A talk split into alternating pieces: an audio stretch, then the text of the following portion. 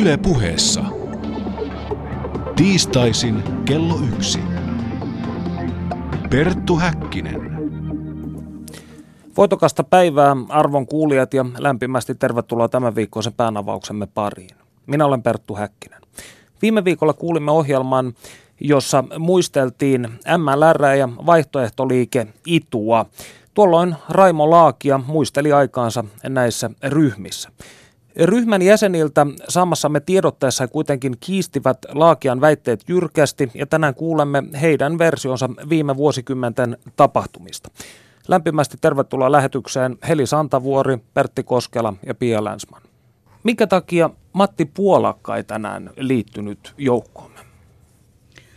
No Raimo Laakia, siis hän on esittänyt vuosikymmenten ajan pelkkiä niin kuin absoluuttisia valheita yleensä meidän liikkeistä ja asioista, mutta erityisesti Matti Puolakasta. Ja tota, ne, mitä hän esitti nyt viime viikolla, niin ne oli yksinkertaisesti tämmöisiä pelkkiä henkilöön meneviä parjauksia, jos ei ollut minkäännäköistä perustetta eikä mitään mahdollisuutta niin kuin vastata, että jostain 30 vuotta sitten tapahtuneista juoruista, pahantahtoisista juoruista, niin tota, ensinnäkin se on se, että meidän mielestä Matin ei pidä tulla tuollaisiin tilanteisiin. Mutta sitten niin kuin muutenkin Matti on pysynyt pois julkisuudesta ja ehkä tulee vasta sitten puhumaan julkisuuteen, kun Suomeen tulee totuuskomissio tai jollakin tavalla Suomen lähihistorian asioita meidän asioita käsitellään asiallisesti. Mutta Puolakka on siis hengissä ja hyvissä sielun ja ruumiin voimissa. Kyllä.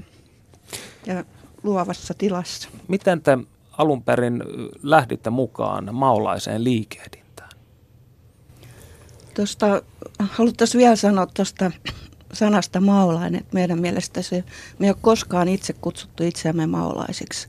Miksi te itse sitten nimittäisitte itseänne? Me silloin 70-luvulla kutsuimme itseämme marksisti-leninisteeksi, mutta nythän me ollaan puolakkalaisia. No, miten teistä tuli puolakkalaisia? Ei me silloin vielä oltu puolakkalaisia. Nyt menee hankalaksi. Sanotaan, sanotaan näin, miten te lähditte mukaan poliittiseen liikehdintään ja milloin? No minä tulin mukaan 70-luvun alussa. Ja oikeastaan niin kiinnostuin marksismista, marksismi-leninismistä ja maan ajattelusta jo 60-luvun loppupuolella – kun tota, Oulussa olin koululaisena ja tota, jollain lailla niin kuin sosialismi kiinnosti, mutta näin, että Neuvostoliitossa joku oli mennyt pahasti pieleen. Ja mä oon ajatus siitä, että kansaa pitää niin kuin aktivoida kapinoimaan altapäin byrokratiaa vastaan, niin tuntuu oikealta ja niin kuin välttämättömältä. Ja sitten kun lähdin Tampereelle opiskelemaan, niin menin mukaan Tampereen marksilais seuraan.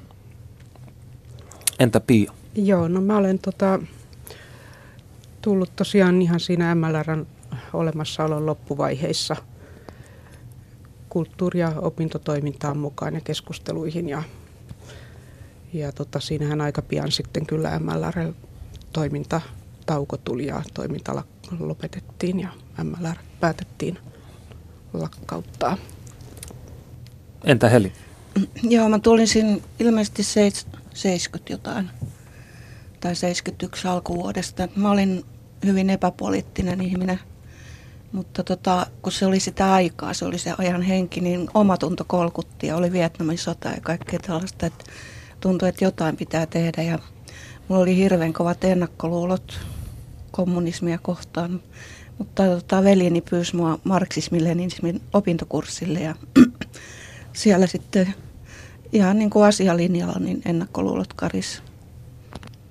Ja siihen, tota, siinä hyvin nopeasti ihastutti se, millä tavalla sitten sisäisissä keskusteluissa niin kuin vilkkaasti väiteltiin ja puhuttiin ihmisistä ja elämästä. Ja, ja silloin, tota, silloin oli myös kovat sisäiset linjaväittelyt, jossa mun veljeni sitten jäi vähemmistöön ja hän, hänestä tuli vähän samanlainen kuin Laakiasta myöhemmin, että hän ryhtyi vaan panettelemaan. Se oli mulla kauhean itse sanoa, että teki vaikutuksen, se, että millä tavalla siellä väiteltiin.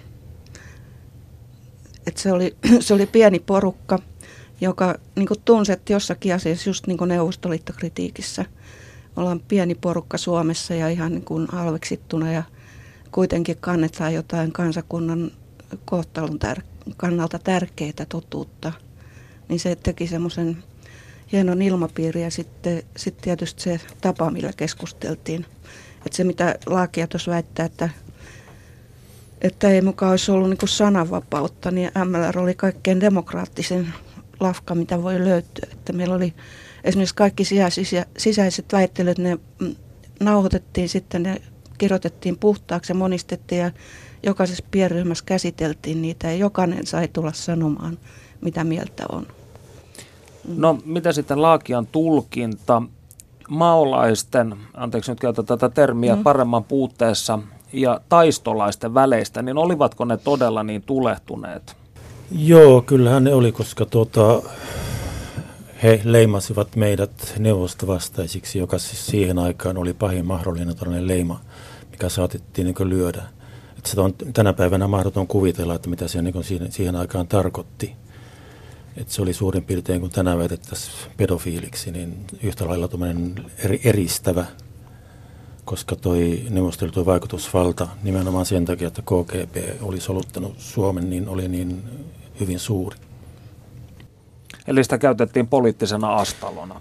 No, Matti Puolakka on todennut joutuneensa vuosikymmeniä jatkuneen systemaattisen luonteeltaan kulttuurifasistisen vainoamisen kohteeksi, johon osallistui ensin taistolainen liike ja sitten muutamat merkittävässä asemassa olleet vihreän liikkeen edustajat sekä jotkut MLRn ja IDUN entiset jäsenet.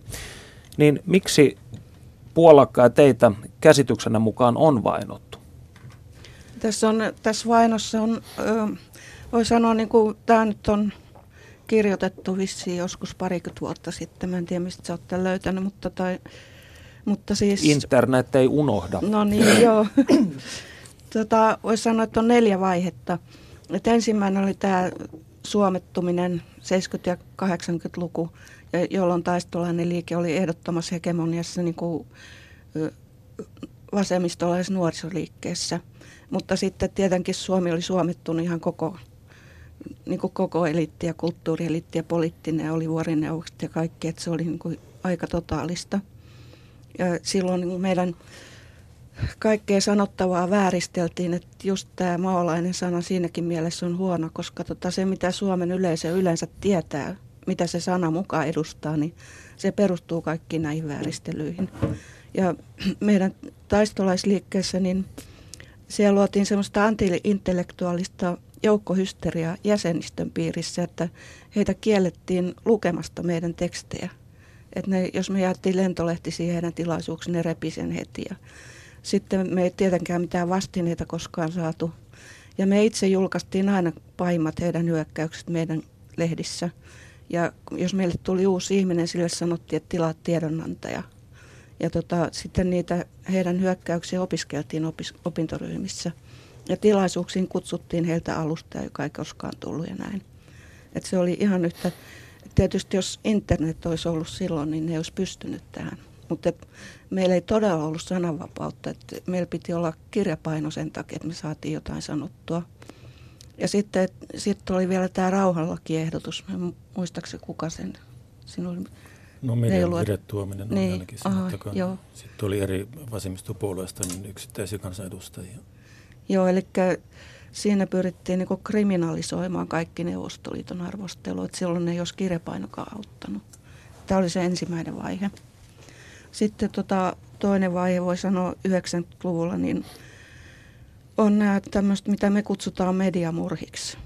Ja tota, Viittaat varmaan siis vihreän langan artikkeleihin. Joo, muun muassa siihen. Ja se on, tämä on se, missä Raimo Laaki on ollut se pääjuoksupoika ja kenties järjestelijä – kun me, me oltiin siis paettu tätä suomettumista Viroon ja sieltä ostettu semmoinen hotellirakennus, Pertsa voi myöhemmin siitä paremmin kertoa, niin, niin vihreäseen lankaan tuli tämmöinen panettelukirjoitus, mutta se oli, oliko se koko aukeama vai kaksi aukeamaa? No, ainakin aukeama. Aukeama niin kahdessa peräkkäisessä lehdessä, joka oli ihan täynnä näitä valheita, eikä meiltä kysytty mitään – ja sitten se samaan aikaan ilmestyi virolaisessa lehdessä, Viroksi. Just siellä, minne me oltiin yritetty niin perustaa tämmöistä suomettumisesta vapaata keskustelukeskusta seminaarikeskusta, hotellia ja bisnestä samalla, siis toimeentuloa. Ja tota, et se oli ihan murhaava juttu. Joo, mä voisin tuosta Saaremaa-projektista mm. sen verran sanoa, että tosiaan niin sitä alettiin suunnitella Saarimaalle tai niin kuin ulkomaille siirtymistä Suomesta, niin siihen aikaan, kun Neuvostoliiton romahdus kävi ilmeiseksi, tuli perestroikka ja sitten alkoi nämä esimerkiksi Baltian maat niin itsenäistyä. Niin me todettiin, että me ei tule ikinä saamaan niin anteeksi sitä, että me arvosteltiin neuvostoliittoja suomettumista, että mitään kunnianpalautusta ei tule. Ja me kuitenkin haluttiin käydä keskustelua suomettumisesta, niin me ajattelin, että mennään ulkomaille, koska tuota keskustelu suomettumisesta kuuluu niin koko Euroopalle. Se on sen verran merkittävä ilmiö. Ja tuota, sitten lähdettiin Viroon, ostettiin sieltä tosiaan sellainen, se oli niin pienteollisuustalo, siihen aikaan 4004, tosiaan suurin rakennus Kuressaaren keskustassa, erittäin sopiva hotelliksi. Ja siitä piti tulla tutkimuskeskus, jossa tosiaan opiskellaan esimerkiksi suomettumista, mutta myöskin niin sosialismin nousua ja romahdusta, joka oli silloin tavallaan ajankohtainen. Ja sitten myöskin Matti oli siihen aikaan niin päätynyt siihen, että hänen täytyy niin kuin tuota, ihmiskäsityksen pohjalta kirjoittaa niin kuin kokonaan tuota, ihmiskunnan historia niin kuin perehtyä siihen. Siihen aikaan oli tullut paljon tietoja tuosta niin kuin ihmiskunnan esihistoriasta uusia tietoja ihmisen elämän erosta, että se alkoi kehittyä että nämä tieteen alat. Ja näitä piti siellä käsitellä ja tuota, sitten siihen aikaan niin tutustuttiin Joreen, joka tuota, innostui näistä asioista. Siinä oli vielä sellainen tota, piirre, että Jore oli tällainen kapinallinen sielu, niin kuin Matti Puolakka, ne tuli sillä tavalla toimeen keskenään, vaikka ne oli tavallaan hyvin erilaisia ihmisiä eri aloille suuntautuneita. Ja eri ikäluokkaa. Eri ikäluokkaa, joo. Ja tuota, sitten tämä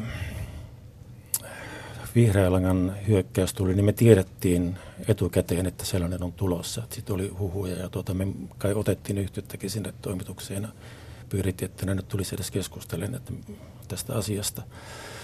Sitten edellisenä iltana, ennen kuin tämä ensimmäinen artikkeli ilmestyi, niin me saatiin faksina se juttu. Ja tuota, se juttu oli niin kuin kauheampi kuin me oltiin osattu kuvitellakaan.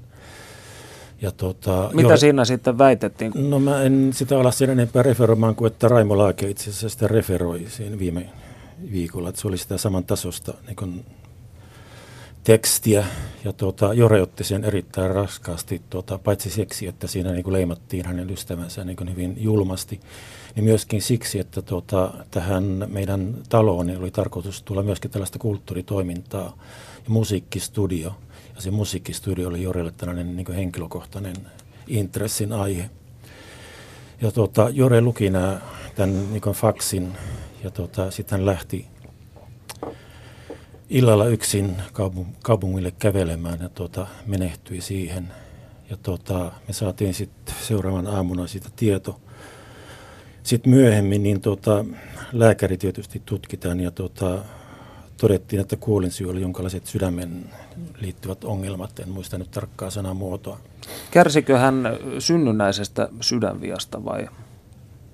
No hänellä oli ilmeisesti jonkinlainen heikko sydän, mutta se ei suinkaan ollut tuota, niin kuin mikään tärkein syy siihen, vaan hän kuoli järkytykseen. Et nykyään hän lääketiede tuntee semmoisen asian kuin särkyinen sydämen syndrooma, joka tarkoittaa sitä, että jos joutuu niin kuin ankaran stressin kohteeksi, ankaran järkytyksen kohteeksi, niin voi niin kuin hyvin äkillisesti menehtyä. Ja niin kävi Jorelle. Ja tuota, tämä tosiaan oli niin kuin klassisessa muodossa niin mediamurha. Ja Raimo Laakia oli siinä tosiaan takapiruna, niin kuin hän itse tunnusti tuossa viikko sitten tämä artikkeli, niin katkaisi kaikki meidän silloin käynnissä olevat bisnesneuvottelut, eli niin muutamaksi vuodeksi niin katkaisi koko tämän yrityksen. Mikä sitten oli kolmas näistä aalloista, kuten Heli sanoi? Kolmas aalto oli tota, tämä oikeustaistelu. Me jouduttiin virolaisen tuomioistuimen kynsiin siellä. Että siellä, siellä tota niin, Minkä takia? Mistä se, teitä syytettiin? No ensinnäkin meidän sitä projektia ei saanut tulla. Siinä oli varmasti niin kuin suuret tahot takana. Jouduttiin sitten loppujen lopuksi niin kuin pilkkahinnalla, me joud, meidän pakotettiin semmoiseen sopimukseen ja jouduttiin pilkkahinnalla myymään se talo, koska meiltä loppu rahat, ei pystytty ylläpitämään sitä, kun siitä ei ollut mitään tuloja, oli pelkkiä menoja. ja sitten se mätäni sinne Kuressaaren keskustaan. Neljäs aalto, niin se on se, mistä tavallaan olisi pitänyt tämä aloittaa. Että minkä takia me ei olla oltu julkisuudessa ja minkä takia, no joo, me ollaan kirjoitettu sulle, että me ollaan hengenvaarassa, että meillä on Venäjän tiedustelupalvelun edustajat tullut useaan eri otteeseen sanomaan, että jos me tullaan tietoinemme julkisuuteen, jos me vaaditaan totuuskomissiota Suomeen, jos me kerrotaan tietomme suomettumisen pahimmista vaiheista, jos me arvostellaan Venäjää ja kerrotaan meidän Venäjä-analyysi, joka sivuminen sanottuna on luultavasti parasta, parasta, mitä Suomesta löytyy, niin meidät tapetaan. Mutta ainakin Matti tapetaan. Sitten mahdollisesti Pertsa ja minut tai sitten joku muu. Mistä teidän tietonne sitten ovat peräisin, jos ne ovat luonteeltaan niin harvinaista laatua, että niitä ei muulla ole? Ne ei ole mitään sillä salaisuuksia, jos sanotaan esimerkiksi suomettumisesta. Se on vaan niin kuin semmoista jälkisuomettumista, että... Et meidän käsityksen mukaan niin nyt eletään semmoista jonkinlaista uussuomittumisen aikaa, joka on jatkoa sille vanhalle suomettumiselle. Ja yhteistä näissä molemmissa on se, että tota, se painostava osapuoli on itäinen naapurimaa ja toiseksi niin Supo on siinä niin Suomen puolelta semmoinen keskeinen tekijä. Et Supo on laiminlyönyt laillisesti tehtävänsä sekä silloin 78-luvulla että nytten. Ja tuota, tosiaankin niin tästä vainosta niin on mahdotonta niin ymmärtää yhtään mitään, ellei niin käsitellä sitä, että mikä on ollut Supon rooli. Niin nyt, että mä voisin sitä ehkä vähän sanoa. Että Venäjähän käy Suomea vastaan tuollaista hybridisotaa, Tämä on niin yleisesti tiedetty. Ja siinä tapahtuu tällainen muutos nyt viime syksynä. Et Venäjällä niin on tällaisia voimia, jotka pyrkii aktiivisesti niin tuollaisen sotilaalliseen yhteenottoon lännen kanssa. Mutta onko teitä uhkailtu tai mitä vastaavaa? Varmasti nyt sitten tulee, kun me tällä tultiin julkisuuteen. Me ollaan oltu hiljaa, koska meillä on paljon tärkeämpää sanottavaa. Me ollaan ajateltu sillä oltiin suunniteltu, että syksyllä julkaistaan tämä Matin ehdotus uudeksi historiaksi, meidän väittelysanakirja ja tällaiset. Palataan niihin kohta. Joo. Tehdään pieni hyppy ajassa taaksepäin ja mennään ihan siis siihen 60- ja 70-luvuille. Niin miten te tutustuitte Matti Puolakkaan ja hänen ajatuksiinsa? No mä tutustuin, että mä luin, kun mun proidi oli Tampereella opiskelemassa, en minua, ja hän toi Ouluun, missä me silloin asuttiin, jotain näitä lehtiä. Ja mä sieltä luin muun muassa Matin artikkeleita miten nämä ajatukset ja filosofiset rakenteet ovat teidän mielestänne muuttuneet vuosikymmenten aikana? Se, miten ajatuksen on muuttunut vuosien varrella, niin se voisi sanoa, että jos me puhutaan Matin filosofisesta näkemyksestä, joka on, nyt on se, joo, niin tota, aivan alussa silloin käytiin väittelyä – muun muassa Raimo Laakia ja mun veljeä Olli Santavuorta vastaan. Nimenomaan tässä, se, oliko se 70. Ja se oli, se oli, tota, se oli, silloin oli semmoinen henki, että se ei ollut niin kummallista kuin nyt kuulostaa, mutta esimerkiksi Raimo Laakia esitti tämmöisen teesin, että kun on niin paljon innottomuutta meidän toiminnassa, että ratkaisu on se, että pitää ryhtyä innokkaammaksi – ja meidän Olli oli niin sama, samanlaista esitti ja Matti esitti tätä kohtaan. Sitten semmoista tosi filosofista kritiikkiä, että hän oikein niin kuin eritteli sen, mitä on itsekkyys, mikä on epäitsekkyys ja, ja, tota, ja sitten miten tämä on niin kuin idealismi, että pitää olla keinot, jos haluat. No ihan, tämä on ihan tavallaan yksinkertaista, mutta siitä tuli myös sitten semmoinen kulttuurivallankumouksen moraalifilosofisen linjan ensimmäinen kritiikki. Ja tota, sitten 70-luvun loppupuolella niin silloin tuli tämä näkemys, että on vieraantuneisuus on pääongelma. Et 70-luvulla elintaso nousi ja tota, ei voi sanoa, että se olisi samanlaista kuin Marksin aikana, jolloin oli tosiaan rosvokapitalismi ja työväenluokka oli kurissa oloissa, oli lapsityövoima ja kaikkea näin. Et sen takia se tuommoinen palkkataistelu, vaikka se on ihan ok ja tärkeää, niin se ei lainkaan ole niin samanlainen asia. Miten te, miten te sitten tulkitsitte vieraantumisen? Miten te sen formuloitte? No lyhyesti. Miten me formuloitte?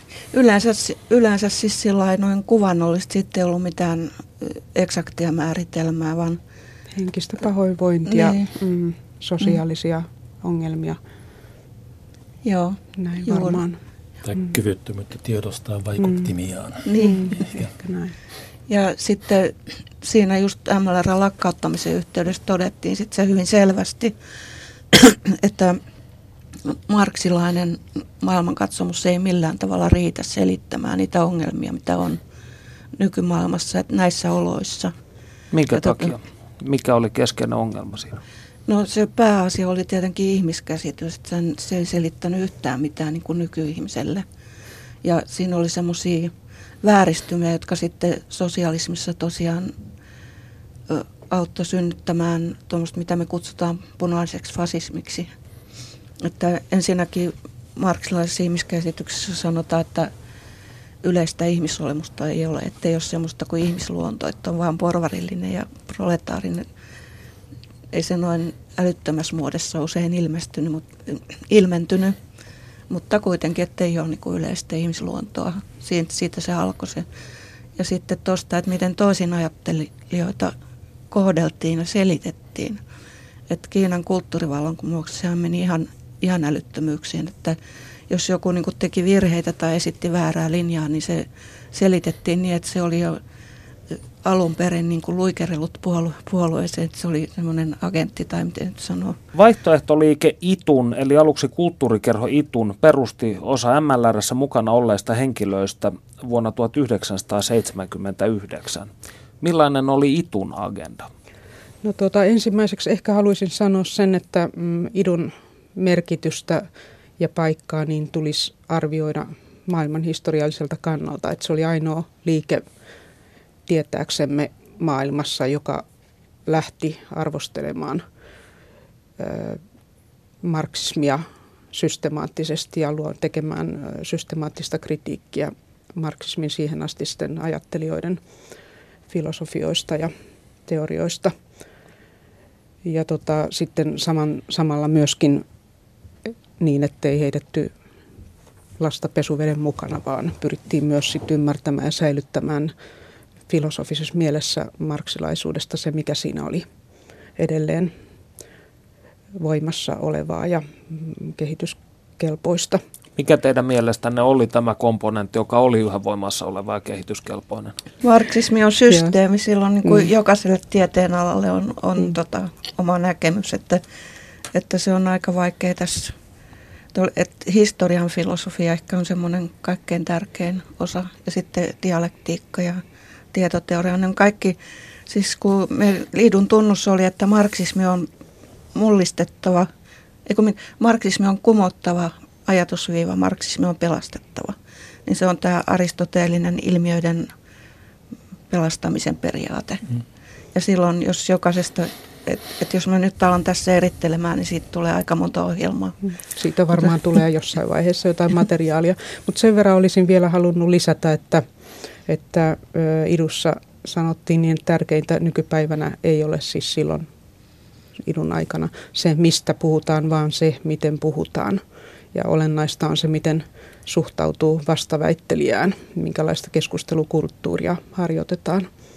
Ja sitten tietysti tuossa itufilosofia, tai puhuttiin itufilosofiasta ja siinä keskeistä oli sitten tämä itsetuntemuksen korostaminen, että maailman tiedostamisessa itsetuntemus on kaiken avain ja omien vaikuttimien ja tunteiden tiedostaminen on taas sitten siinä itsetuntemuksessa keskeistä. Ja tavallaan kun moraalia, sellaista moraalia ei voi olla, jossa ei ymmärretä omien vaikuttimien merkitystä omaan ajatteluun. Eli palattiin ihan tällaisiin sokraattisiin ideoihin tai sokraattisen eetoksen siinä, siinä mielessä. No millaista idun toiminta käytännössä katsoen oli? Mitä te teitte? Itu järjesti tietysti hyvin monenlaista. Se julkaisi Matti Puolakan kirjan Mikä ihminen on suomeksi ja ruotsiksi ja siihen jatko-osan teksti tai vihkosena ja hyvin monenlaisia lehtiä ja, ja julkaisuja, typeryysteesejä, aforismeja, järjesti kulttuuritoimintaa, että niin kuin kulttuurikerhon nimellä alun alkaen toimittiin, niin siinä olennaista oli sitten, että oli kuvataiteita, runoja tehtiin, lauluja ja näin edelleen, että kulttuuria ja taidetta, taide on nimenomaan sen itse tuntemuksen kannalta olennaista, että ihminen sitä kautta ja tämmöinen vieraantunut ihminen sitä kautta ymmärtää ja tiedostaa itseään ja ymmärtää omia tunteitaan. Eli oliko idussa tällainen myös terapeuttinen pohjavire? Ei minusta. Ei, Ei. todellakaan. Tota, se oli toi ilmapiiri, mikä oli se, siis MLRssä ja idussa ja yleensä kaikissa Matin johtamissa niin kuin liikkeissä myöhemmin, niin me ollaan usein siteerattu tämmöistä, mitä Engels sanoi Marksin kuoltua, että yhtä asiaa vihollisemme eivät voineet meiltä viedä ja se on huumorintaju. Ja Heinrich Heinen runot kalpenevat hilpeän ja uhkarohkean proosamme rinnalla. Se sopii meihin, että me ollaan aina naurettu ja meillä on ja ennen kaikkea naurettu itsellemme. Ja meillä on ollut hirveän hyvä ilmapiiri sekä keskusteluissa että illanvietoissa. Esimerkiksi Emma Numminen sanoi, että meillä oli parhaat bileet Helsingissä siihen aikaan. Hän kävikin meillä esiintymässä kerran. Ja, ja tota niin, tämmöisestä ilmapiiristä syntyy paitsi ajatuksia, niin myös kulttuuri, kulttuurisaavutuksia.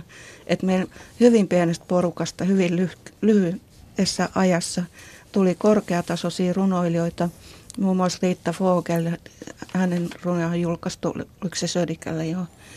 Ja tota, sitten myös tämä Iris Keinänen, vaikka niitä ei ole julkaistu muuta kuin Idussa.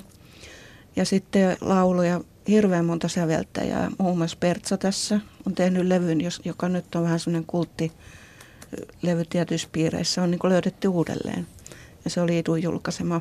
Ja sitten nämä Perttu Hietasen Leenolaulut tehtiin MLRssä. Ja tota, mäkin olen säveltänyt ja sitten oli Riitta Fogel sävelsi ja tota, Iris Keinänen sävelsi, Lotta sävelsi.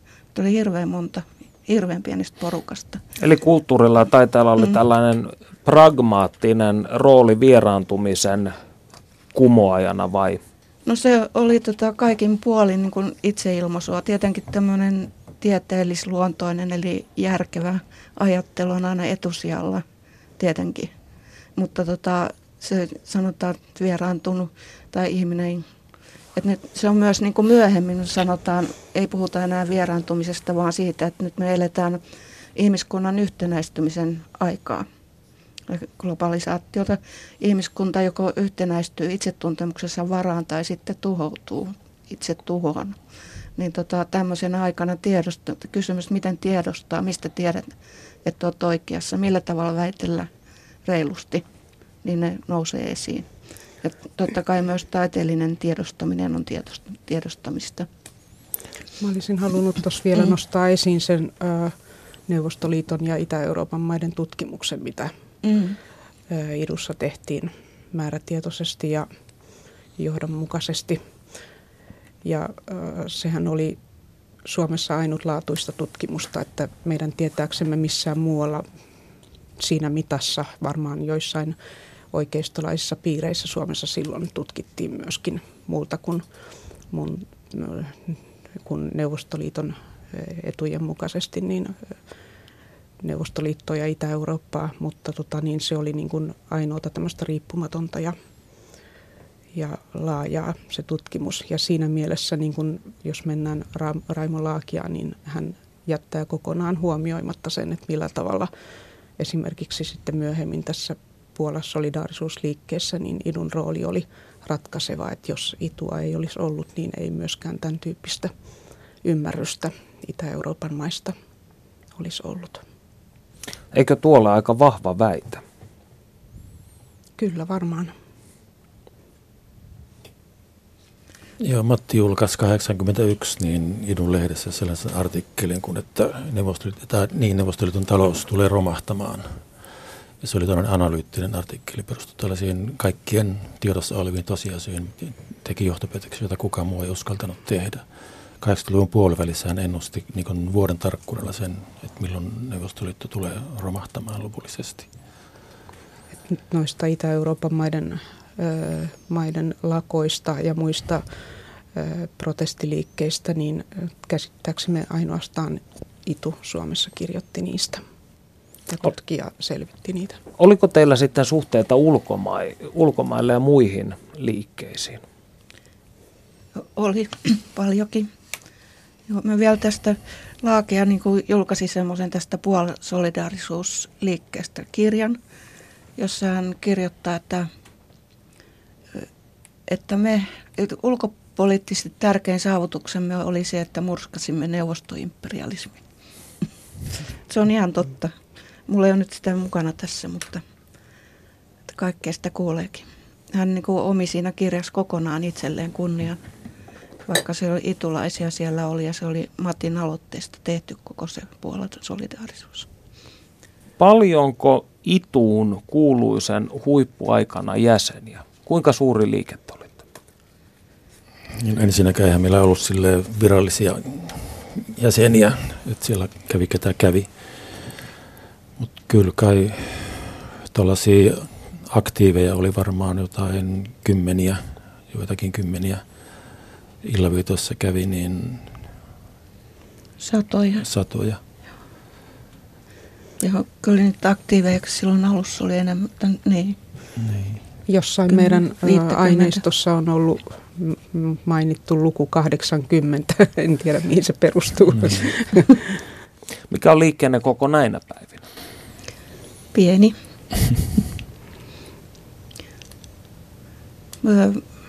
vähän, no nytkään meillä ei ole mitään jäseniä, mutta sanotaan semmoinen noin 30 ihmistä ehkä on tässä sillä sillä jotenkin aktiivisesti. Mitä te teette näinä päivinä? Me valmistellaan uuden maailmankatsomuksen julkaisemista ja sitten me valmistellaan tota, tätä tämmöisen väittelysanakirjan julkaisemista. Sitten me kovasti toivottavasti me päästäisiin semmoiseen rauhaan – näiltä vainolaisiltamme, että me myös voitaisiin ruveta kirjoittaa muistelmia. Ja tota, meillä on semmoinen käsite kuin uuden tyyppinen kaun- kaunokirjallisuus. Me haluttaisiin kirjoittaa henkilöhistoriamme ja yhteisen, me sanotaan sitä kollektiivinen saaka, niin kuin meidän tarina sillä sisältäpäin. Ja mm, ihmiskäsityksen perusteella niin kuin, se on myös, sanotaan myös uuden tyyppistä psykoanalyysiä psykoanalyysiä. Ja tota, se olisi semmoinen hartain toive ja yleensä päästä kertomaan meidän asiat ja sitten tutkimaan filosofiaa ja olemaan jossain rauhassa. Me ollaan epäpoliittisia. Hyvin paljon halutaan pysyä politiikan ylä- ja ulkopuolella. Että me katsotaan asioita filosofisesti. Halutaan edelleenkin etsiä totuutta eikä niinkään mitään kannatusta. Joo. Minua jäi kiinnostamaan tämä uusi maailman katsomus. Mm. Mitä se pitää sisällään? Mitkä ovat sen peruspilarit? Matti, niin kun 80-luvun lopulla lopullisesti murtautui sitä marksismin siitä, siitä systeemistä ulos. Niin sen jälkeen sitten 90-luvulla tuli tämmöisiä muutamia kirjoja ja sitten kantoi paljon sytykkeitä. Yleensä ottaen tämä esihistoriatutkimus oli niin oli suuria läpimurtoja siinä, miten tota, mitkä koskee niin kuin ihmisen ja elämän eroa ja miten ihmissuku on syntynyt ja sitten miten esihistorian loppuvaiheessa tapahtui. Ja nämä, tota, nämä, näistä semmoinen filosofisen yhteenvedon tekeminen oli yksi asia siinä ja sitten toinen on tietenkin sosialismin nousu ja tuho, että mitä tapahtui sosialismissa. Sitähän ei oikeastaan, kun tuli sellainen aatteiden murros, että se vaan romahti ja aatteetkin romahti ja kukaan ei oikein niin tiedä miksi. Ja kukaan ei oikein kysy sitä miksi, sillä että oikein paneudut tutkimaan sitä, että mitä siellä oikein tapahtui ja mikä siinä aatteessa oli virheellistä. Niin se on yksi lähtökohta tähän maailmankatsomukseen. Ja sitten meidän omat kokemukset ja sitten aikakauden vaihtuminen – että miten informaatioteknologisen vallankumouksen yhteiskunnalliset vaikutukset eroavat teollisen vallankumouksen vastaavista. Että nyt tämän esimerkiksi pienyrityksen, pienyrittäjyyden merkitys korostuu nykyään toisin kuin, niin kuin ajateltiin viime vuosisadalla. Ja miten marksismissa sanottiin, että lopulta on vain kaksi luokkaa, kaksi vastakkaista luokkaa ja välikerrokset jää pois ja tollain. Ja sitten sanotaan niin, että no, sosialismi on mahdottomuus, se on nyt todettu. Ja tota, silloin me kannatetaan, ja tähän kuuluu myös tähän maailmankatsomukseen, että on demokraattinen markkinatalous ja oikeusvaltioperiaate, joka kuuluu demokratiaan olennaisesti, mutta se ei ole riittävää nykysysteemissä. Että oikeusvaltio filosofiaa ja oikeusvaltion käytäntöä pitää kehittää. Meidän käsitteeksemme se, on, se tarkoittaa totuuskomissiota ja kansalaisten totuuskomissiofoorumia, joka vaatii sitä totuuskomissiota. Me uskotaan sillä lailla, että totuuskomissiosta tulee ja tästä foorumista tulee niin pysyvä valtioelin tulevaisuudessa. Ja varmaan jokaisen maahan tarvitaan, mutta se maa, josta sitä varsinkin tarvitaan, on Suomi. Ja sitten sitä tarvitaan myös EUn, koska nyt tämä EU-kriisi niin meidän mielestä on laillisuuskriisi ennen kaikkea. Eli vähän tällaisen afrikkalaisten maiden malliin niin. niin. toimiva totuuskomissio. Perttu Häkkinen. Mitä mieltä te olitte Laakia viime ohjelmassa esittämästä väitteestä, että ITUN sisällä harrastettiin psykoterroria? Just. Esimerkiksi siis nämä väitteet siitä, että harjoiteltiin ihmisen kuoliaksi katsomista, niin mikä on niiden totuuspohja? Ei mikään. Tämä ikinä kuullut.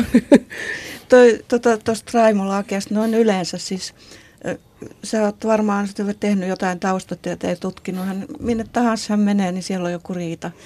On, luultavasti hän on ainoa, joka on niin erotettu vihreästä puolueesta tai puolueosastosta. Ja sitten hän on riidellyt joka paikassa muuallakin. Että sen, Mun on sinänsä ulkopuolisena, kun katson tätä kuviota, joka siis osoittautuu huomattavasti monisyisemmäksi ja eriskummallisemmaksi kuin minä olen tottunut, vaikka tätä suomalaista aatehistoriaa käsittelevää ohjelmasarjaa olenkin joku 130 tuntia toimittanut, niin jollain tavalla on kiinnostavaa se, että miten on muotoutunut pienen liikkeen sisällä kaksi näin, tai ei sisälle, se on väärin sanottu, mutta on muotoutunut kaksi tällaista näin täysin erilaista, toisistaan poikkeavaa tulkintaa. Tässä on mielestäni aika paljon siis voisiko sitä kutsua nyt intohimoksi, tai tämä herättää siis selvästi vahvoja, vahvoja tunteita. Mistä se johtuu? Niin, kysymys ei varmaankaan ole intohimosta, vaan siinä on kysymys tietoisesta, tarkoituksellisesta yrityksestä tuhota liike ja henkilöt, ja siihen on jotain taustamotiiveja olemassa. Mun mielestä siinä on nimenomaan intohimo. Hmm mm. me oltiin Mutta eri myöskin mm. taustamotiiveja. Mm. niin ja sitten on, tota, on niinku, siis myös järjest, järjestellään, että me kukahan Raimo Laakia on niinku innostanut tähän taas. Että varmasti siellä on nämä tiedustelupalvelun edustajat ovat hyvin taitavia puhumaan ihmisiä, puhuttamaan ja saamaan tekemään kaikkia asioita. Että minkä takia hän nyt on taas tullut tähän jos se tulee sanomaan julkisuudessa tämmöisiä, että te keskustelette radiossa, että minkälainen henkilö on Matti Puolakka. Ja hän esittää pelkkiä henkilökohtaisia väitteitä ja panetteluita, joita ei millään tavalla voi todistaa. Hän ei voi todistaa, eikä Matti voi todistaa, muuta kuin semmoisella yleisellä. Mun mielestä se on aivan selvää. Et esimerkiksi nämä seksisyytökset, niin, niin tota, meillä oli aina hirveän hauskaa illanvietossa. Siellä oli satoja ihmisiä, useampi sata, jos sanotaan niin kuin kahden vuosikymmenen aikana ehkä tuhat ihmistä, jotka joskus oli illanvietoissa tai seminaareissa. Ja silloin ei koskaan tultu, ei, mä en ole ikänä kuullut, että tämmöistä tullaan esittämään. Siis oikeasti. Nyt tulee sitten 40 vuoden päästä tulee Raimo Laakia radion sanomaan, että, että joo. Olikin semmoista. niin. Että meillä oli aina hirveän hauskaa ja kiva ilmapiiri ja tietysti oli myös vaikeaa se on sellainen tieraivaaja osa. Mutta tota, joo, mitä sä voit sanoa sillä, että on se vanha tuttu viisaus, jonka jokainen ymmärtää. Että jos sanotaan, että ei se naapurin Pekka hakkaa vaimoansa, ei se hakkaa vaimoansa, ei se hakkaa vaimoansa, niin jokainen kuulija ajattelee, että kyllä se varmaan hakkaa. Että tämä on se, mihin Raimo Laakia perustaa. Mutta hän ei sano sanaakaan, ei mitään. Matin yhteiskunnallisesta toiminnasta tai Matin kirjoituksista, Matin ajatuksista. Hän ei ole mitään mielipidettä niistä. Hän haluaa vaan panetella.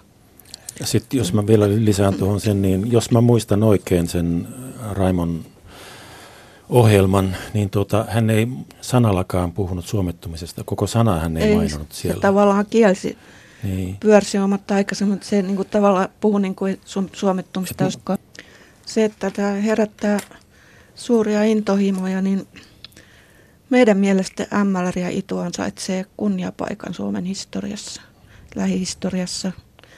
Ja tota, me ollaan Suomen sankareita.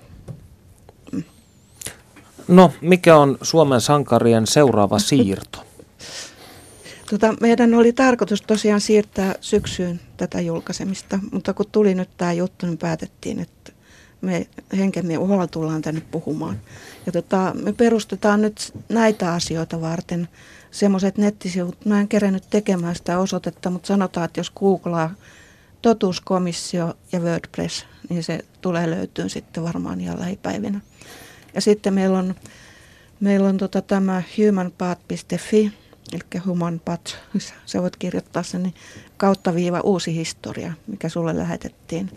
Se on ikävä kyllä nyt vielä vähän, kes, tai aika laillakin keskeneräinen, just kun sitä oli tarkoitus kesän aikana sitten viimeistellä, mutta siellä on jonkun verran tekstejä Matin uusi historia näkemyksestä ja sitten siellä on tämä väittelysanakirjan esittely. Koska me esitetään ihmiskunnalle sellaista väittelysanakirjaa, jossa ei ole niin kuin Wikipediassa, että, ollaan, että yhdestä artikkelista kirjoitetaan puolettomasti, vaan että yhdestä aiheesta saa tulla niin monta artikkelia kuin on mielipidettä. Ja sinne pyritään keräämään mahdollisimman suuri mielipidekirjo. Ja jos Matti tosiaan olisi, tämä on niin kuin Matin elämäntyön huipentuma, hän itse sanoo näin, tämä ehdotus. Ja jos hän olisi tosiaan semmoinen manipulaattori, joka haluaa, että kaikki on samaa mieltä hänen kanssaan, niin tuskin hän tällaista ehdottaisi.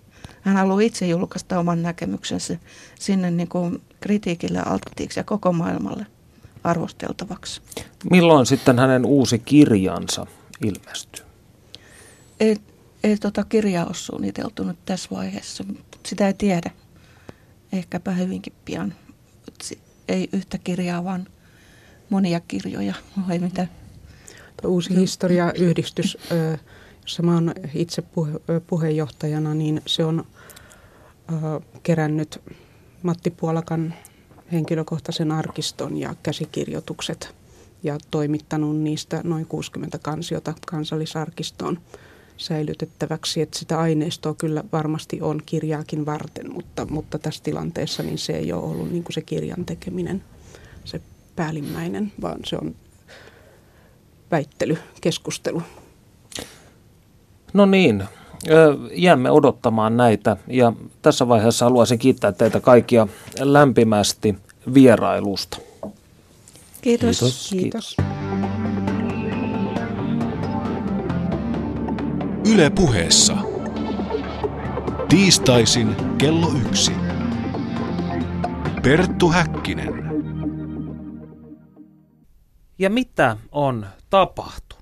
Täällä studiossa me olemme totuttuun tapaan tuottaja Heidi Laaksosen ja toimittaja Panu Hietanevan kanssa tekemässä jonkinnäköistä synteesiä ja kattavaa yhteenvetoa siitä, millainen kevät on luonteeltaan ollut. Ainakin sen verran voin tässä vaiheessa sanoa, että 20 tuntia on jälleen tehty taidetta, joka on herättänyt kansalaisten keskuudessa hyvin moninaisia reaktioita. Olemme tietysti hyvin kiitollisia siitä, että näin on tapahtunut ja että ihmiset ovat sankoin joukoin ja laajalti myös kommentoineet näitä ohjelmia ottaneet yhteyttä.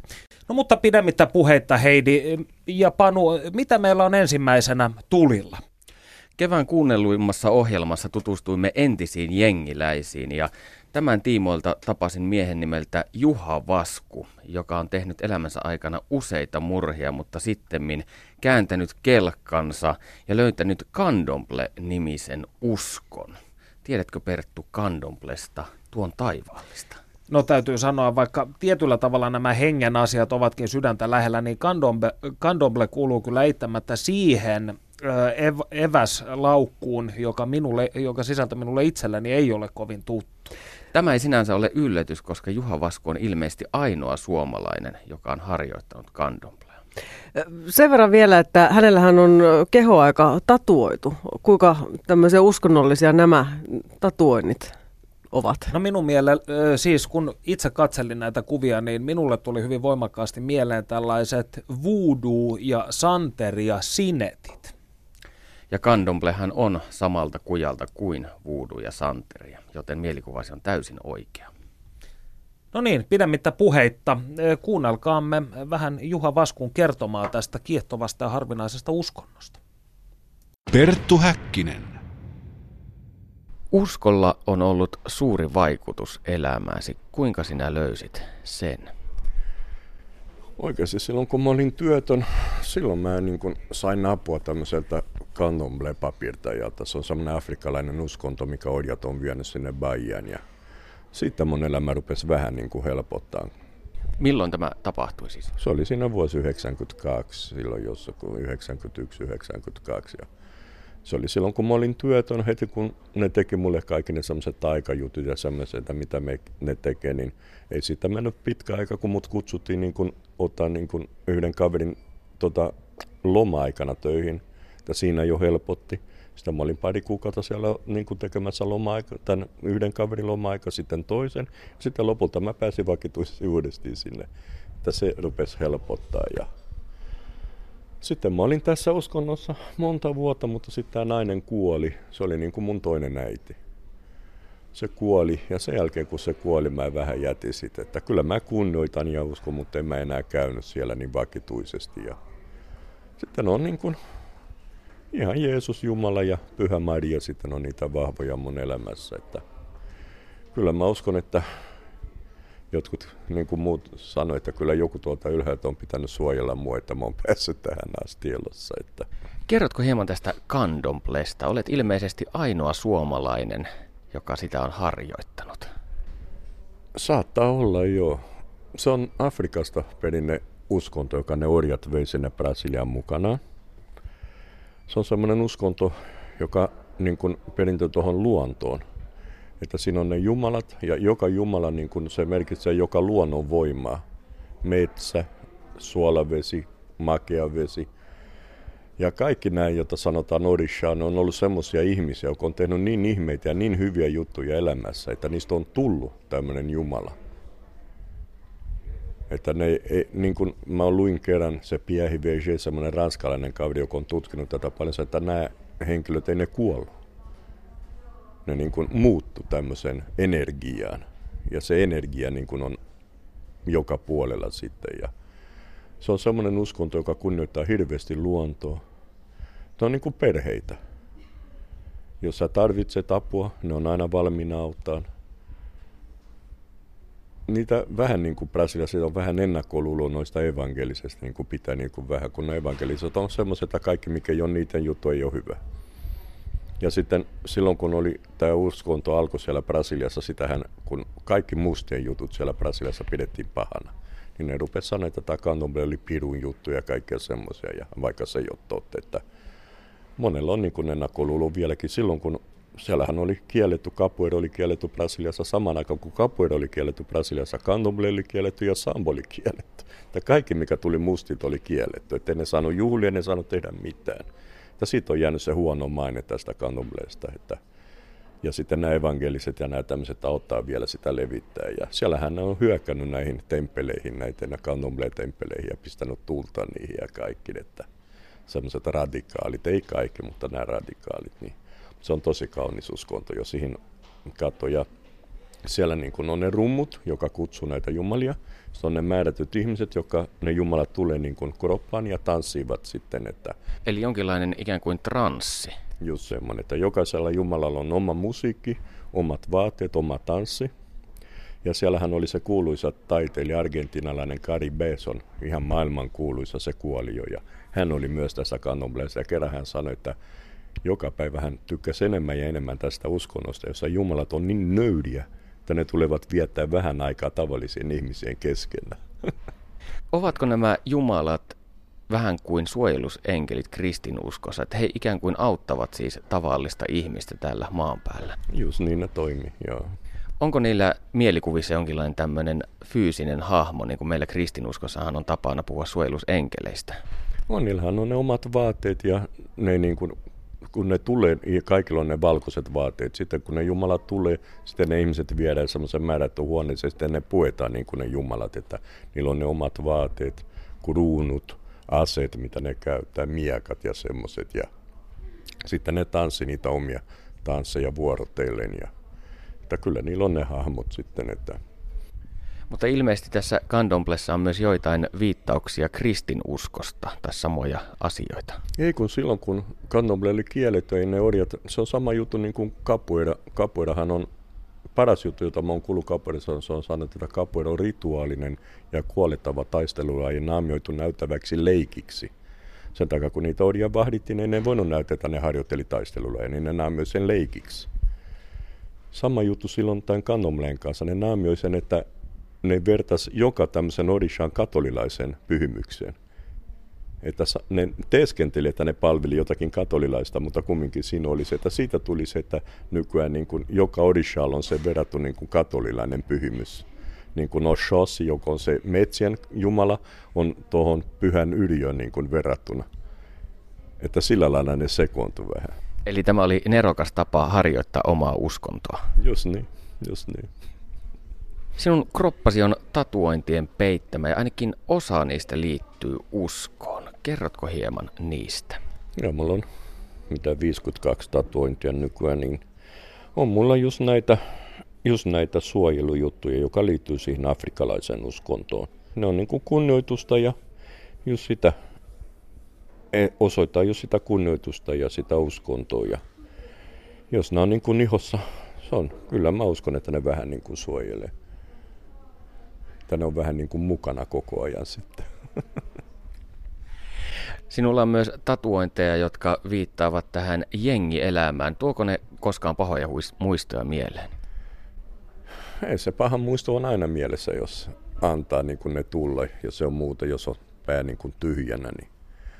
Mutta niin kuin mä sanon, mä koitan katsoa se aina kun mä pystyn katsoa se hyvä puoli siitä, just se mitä mä sanoin, että kaikki mitä siinä on oppinut ja mikä se on tehnyt minun niin kuin ihmiseksi, että se hyvä puoli. Ja kumminkin nämä jenkitatuoinnit osoittaa just sitä ystävyyttä, sitä veljesyyttä ja se on semmoista, että on mulla tämä tatuointi, joka tarkoittaa poliisitappaja ja muuta, mutta ei ne, en mä ole ylpeä niistä, mutta kyllä näistä muista, joka osoittaa sitä veljyyttä, sitä, sitä, siitä, niistä mä oon ylpeä kyllä, kun se on se hyvä puoli, vaikka oli rikollisuuselämä, mutta se oli se hyvä puoli, mitä siinä oli.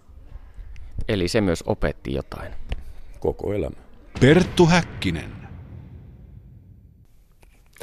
Siinä siis Juha Vasku kertoi tästä Kandoble-uskonnosta ja täytyy sanoa, että tämä Jengiläiset jakso on ainakin tuolla Yle Areenassa ollut ylivoimaisesti kuunnellun Perttu Häkkinen ohjelma tältä keväältä, eikä mikään ihme. Siinä oli siis sitä väkivaltaa, jota on ollut kovin vähän. Seksiähän meillä ei ole ollut juuri lainkaan tänä keväänä, mikä tietenkin henkilökohtaisesti on hieman pettymys, koska enemmän on ollut tätä selibaattia ja askeesia. Mm, hekumallinen naaras leijona Laaksos Hepa tuottajamme täällä on itkenyt kyyneleitä, mutta toisaalta olihan meillä näitä karhumiehiä, jotka kertoivat hyvin mielestäni avoimesti ja sellaisella liikuttavallakin tavalla tästä miesten välisestä ystävyydestä. Eli ei tässä nyt aivan siis mitään seksikielteistä ei, tai mut... aseksuaalista edes tämä tarjonta ole ollut. Mutta pakko on sunkin myöntää, että enemmän on ollut tätä askeesiosastoa. No on, on, on. Mutta ehkä sitten ensi syksynä taas irstaillaan oikein kunnolla.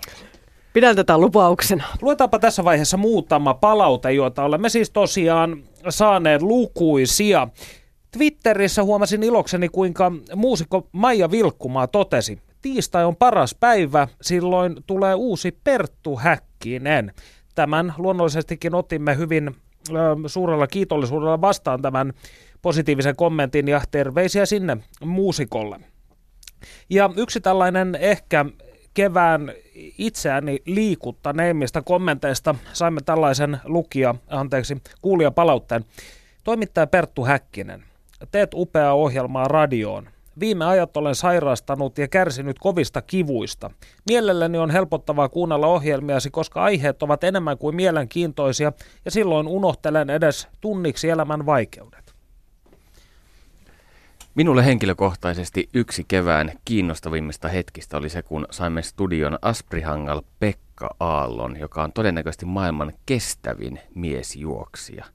Mieti Perttu, mieti sinäkin Heidi. Hän pystyy juoksemaan kuukauden ajan joka päivä 120 kilometriä. Plus hän on äärimmäisen miellyttävä, hauska ja älykäs ihminen. Ehdottomasti. Mutta siitä askeesista ja selibaatista puheen ollen, niin hän on, hän on näiden, äh, näiden alojen suurvisiiri, jos voisimme käyttää tällaista ilmaisua. Jos kykenet juoksemaan kuukauden ajan 120 kilometriä päivässä, siinä jää paljon elostelulle aikaa. Siis jos mä jaksaisin juosta 120 metriä päivässä, niin se, sekin olisi jo, jo, jonkinnäköistä, jonkinnäköistä kohennusta vallitsevaa tilanteen. On, onneksi se tämä polkupyöräillä 20 kilometriä päivittäin.